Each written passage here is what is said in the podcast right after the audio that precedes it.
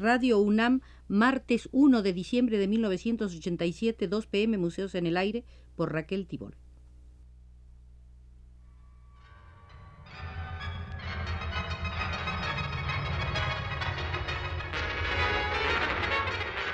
Radio UNAM presenta Museos en el Aire. Un programa a cargo de Raquel Tibol, quien queda con ustedes.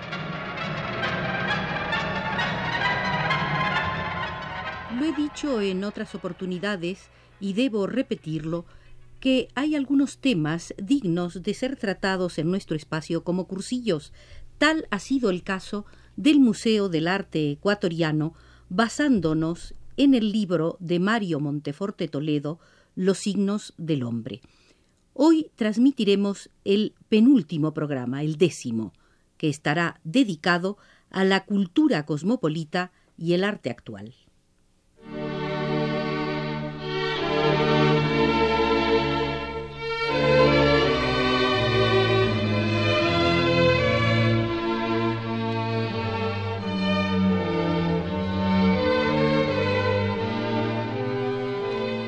Todas las culturas dominantes de los países latinoamericanos con base india o negra, surgidas en el siglo XX, miraban hacia adentro, persiguiendo una identidad distinta. Tales fines emanaban de dos móviles hasta cierto punto antagónicos emanciparse de la dominación extranjera y superar la inseguridad que despierta un espacio desconocido sin una ideología y una experiencia propias.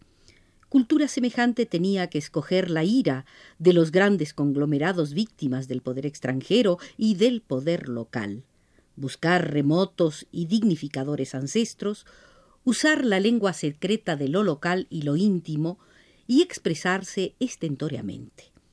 Cultura semejante no salía de las masas, sino de nuevas clases que aspiraban a tener y a dominar. Una burguesía, un débil pero sustentada por clases todavía más débiles, amorfas y sin conciencia de su ser y menos de su poder. En el orden artístico, el movimiento produjo la literatura y la pintura de los años treinta en el Ecuador. No tardó mucho la burguesía en darse cuenta de que la nueva pintura estaba agitada por su propia dinámica y tendía a identificarse con los de abajo, incluso los artistas. La fractura mal podía sostenerse fuera de una lucha frontal que no ocurrió por falta de una clase obrera robusta y de movimientos revolucionarios. Fue fácil para el sistema absorber las obras o capa de que su contenido nacionalista era patrimonio de toda la sociedad. No parecerse a nadie se convirtió en bandera y en refugio.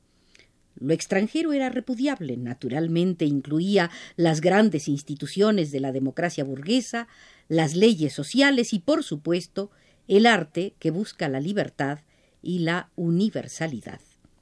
En pintura, la universalidad resulta de una clase dominante cosmopolita. Desde los años del auge petrolero y a medida que la economía urbana prevalece sobre lo rural, el Ecuador recibe influencias y anuda relaciones que han acelerado el desarrollo global y la evolución clasista.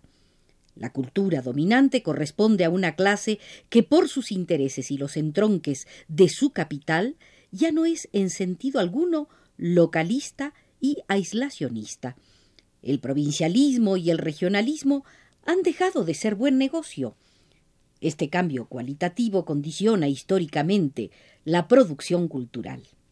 Siempre ha habido información y modelos extranjeros responsables de la existencia de minorías enteradas y ponderadas de una manera fecunda por las ideas universales pero sólo recientemente la noción de incorporar la cultura superior y la identidad nacional al contexto del mundo forma parte de la conciencia y de las ideologías de casi todos los creadores.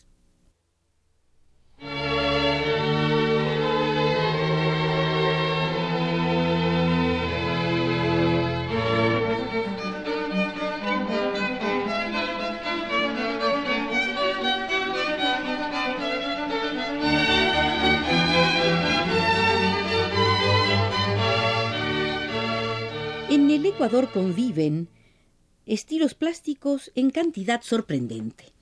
Quizás se deba a las presencias y las mezclas étnicas que han sobrevivido todos los asedios, a la coexistencia de sociedades locales relativamente autónomas y mal conectadas entre sí, y en general al desarrollo desigual y combinado que transforma en mosaico la pequeña geografía poblada. Tiempos y espacios tan distintos forzosamente generan una población individualista, sensata hasta el equilibrio, pero emotiva e inventadora hasta la fantasía, visceralmente prendida a su lugar y sin embargo descontentadiza y crítica hasta con sus propios bienes.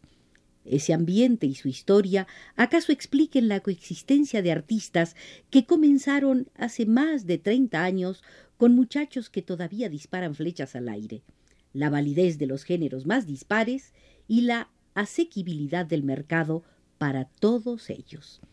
Muchos pintores caben en varios apartados y no pocos transitan sin reposo de uno a otro añadiendo escollos insalvables a la crítica y a la clasificación. En último término, no es tan importante llegar a clasificaciones. Hace algunos años ya, conocida revista norteamericana de arte publicó una lista no completa de ismos que se barajan desde la Segunda Guerra Mundial. Son ochenta y dos, y ya a esta hora constituyen una nomenclatura hueca, una trivia o como dicen los chinos, polvo de arroz. Con todas las incongruencias, los retrasos y las contradicciones imaginables, cabe admitir que la clase dominante y su cultura son cosmopolitas. Casi todo el arte significativo del Ecuador lo es. A partir de esos límites y precisiones y para fines metodológicos, intentamos una división de la producción artística a grandes rasgos a sabiendas de la temporalidad de su validez. Comencemos en esta división por los pintores abstraccionistas. A finales de los sesentas, todas las corrientes plásticas parecen aumentar de caudal en el Ecuador a causa de los cambios sociales que ya se han analizado. Sin embargo, es quizá en el campo del abstraccionismo donde confluye la mayoría de las inquietudes y de las tentativas. Esta eclosión no se produce de la noche a la mañana, forma parte de un proceso atrasado respecto a sus congéneres europeos, pero a menor distancia de la que ha rezagado a otros movimientos de la plástica ecuatoriana. En 1924 se funda el Centro Nacional de Bellas Artes, ámbito de los primeros brotes del abstraccionismo. Poco después, principia la carrera meteórica y vanguardista de dos escritores, Pablo Palacio y José de la Cuadra. Estos intelectuales de excepción estaban enterados de lo último que se hacía en París, en Nueva York, en Buenos Aires, como se advierte no sin sorpresa en sus textos. Aún hoy, sus obras conservan la frescura propia de lo bien hecho, lo contemporáneo surrealismo y dada campean en no pocas de sus páginas. Esta literatura, en definitiva, enunciaba una ideología correspondiente al pensamiento abstracto.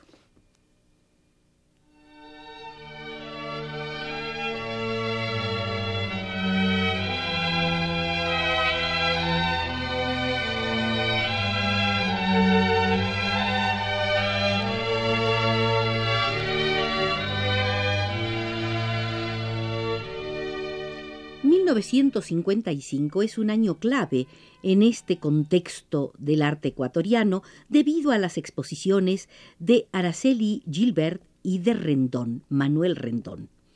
Sobre Araceli Gilbert escribió Alfredo Pareja Díez Canseco.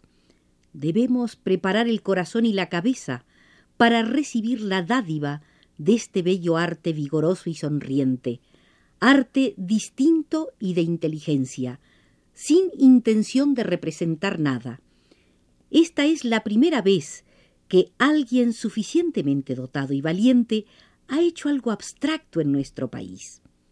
La actitud contraria, generalizada, se resume en esta frase de un crítico partidario de las escuelas figurativas y social realistas en boga. Decorativo, callejón sin salida. Con datos antropomorfos lucía el trabajo de Rendón. Era un arte para complacer los sentidos, como el de Matisse y el de Renoir. En el mismo año, Manuel Rendón presentó una amplia muestra en París y de él dijo la revista Art. Su evolución lo ha conducido inexorablemente hacia una vigorosa abstracción que no excluye la complejidad o la riqueza de un grafismo dotado de gran poder evocativo. A partir del trabajo de Viteri, de quien esperamos tener una exposición en el año próximo en el Museo de Arte Internacional Rufino Tamayo, digo que a partir del trabajo de Viteri, cuya época fundadora se da en los sesentas, el abstraccionismo ya no asusta a nadie.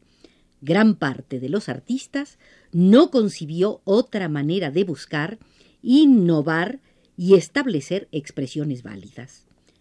Como aire fresco se conocieron las obras de los venezolanos y los colombianos y una crítica nueva, como la de Marta Traba, indujo a romper los amarres con el arte figurativo y a afirmar a los latinoamericanos en la práctica de otras formas de expresión.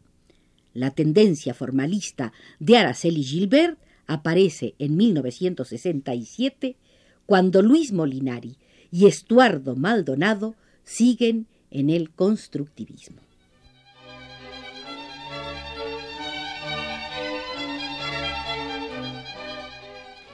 Concluye así, queridos amigos, la visita número 10 y penúltima al Museo del Arte Ecuatoriano, donde nos sirvió de fundamento el libro de Mario Monteforte Toledo, Los signos del hombre, y nos condujo desde los controles a Belardo Aguirre.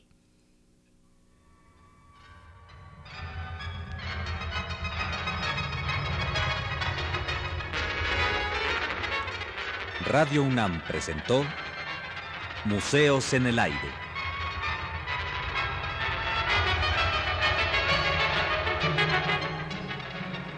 Un programa de Raquel Tibol.